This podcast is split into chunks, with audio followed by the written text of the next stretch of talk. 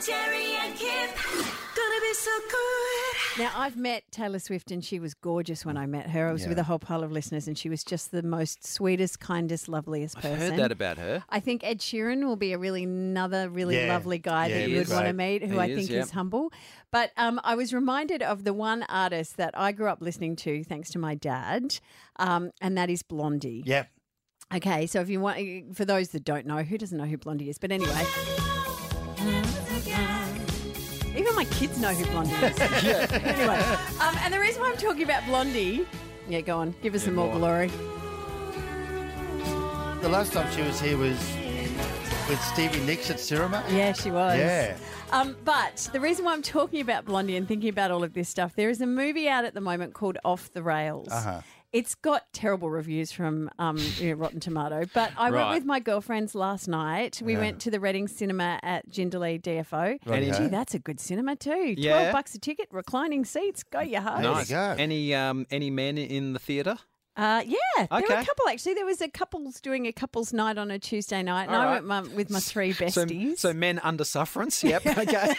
It's the night before both footy seasons really get underway. Right, Oh, yeah, so they you're had right. to do it. Yep. Anyway, the movie Off the Rails is Kelly Preston's last film. Oh, and John- it's a, it's a coming of age uh, movie about women who are in their kind of late 30s, early 40s, who've kind of life hasn't given them everything they wanted. And they go back through Europe to relive a trip they did when they'd finished school. Oh, it's like a bus tour of Eat, Pray, Right, Love. Oh, Okay, yes, it, it kind of is, and it's great. But the reason why it's so good, it is set to the music of Blondie. Oh, okay. So Right. all there is, that's all you hear is Blondie music. And we were actually, and me and my three besties were singing at the top of our voices. There are only another couple of couples in there. They didn't care. It gets Yeah. better and better, this story. But I Yeah. was remembering to the girls on the way home about the moment that I met Blondie. Mm-hmm. And as I said, Blondie was a part of my childhood and into my teens. My dad was a massive Blondie fan.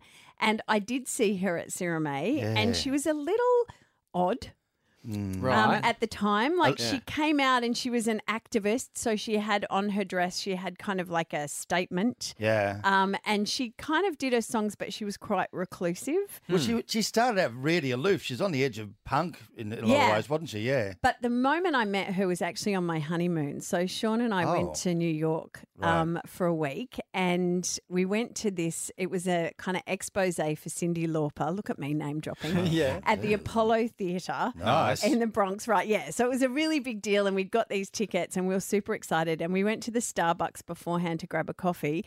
Uh, that was just as a settler before the wine. yeah. Um, and there was Deborah Harry. Oh. And I was like, I I- I don't get usually too excited about stuff like that. Like I, I'm usually pretty cool, calm, and collected because I've done a lot of interviews with you know famous musos and stuff. But I don't know, just seeing her that close. Yeah. Yeah. I was eh, like, and Sean, who used to work in the music biz, has no problem going up to anyone. He goes, "Mate, come on, I'll, I'll, you know, I'll get do a bit of a hi. Do you want to meet my wife?" kind of thing.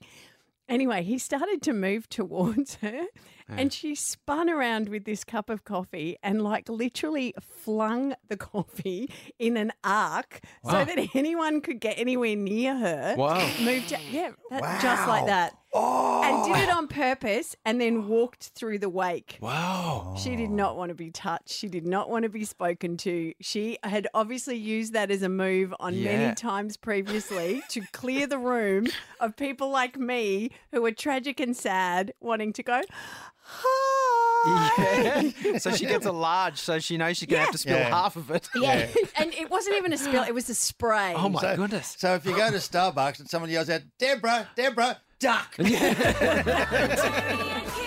Kiss